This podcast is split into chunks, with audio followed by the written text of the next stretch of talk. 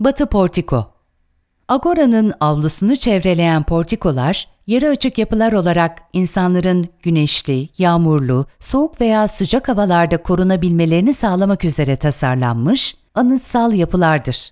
Üç galerili ve bodrum katı ile birlikte üç katlı olan Batı Portiko, Agora avlu alanının batı kenarı boyunca uzanmaktadır.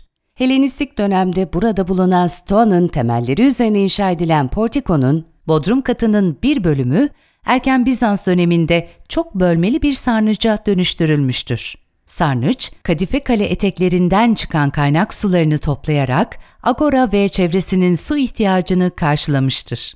Sarnıçtan çıkarak kentin aşağı mahallelerine su ileten pişmiş toprak temiz su hatları bugün hala Batı Portiko'nun bodrum katında görülebilmektedir. Sarnıcın tam dolu olduğunda bir günde yaklaşık 7 bin kişiye hizmet verebileceği hesaplanmaktadır.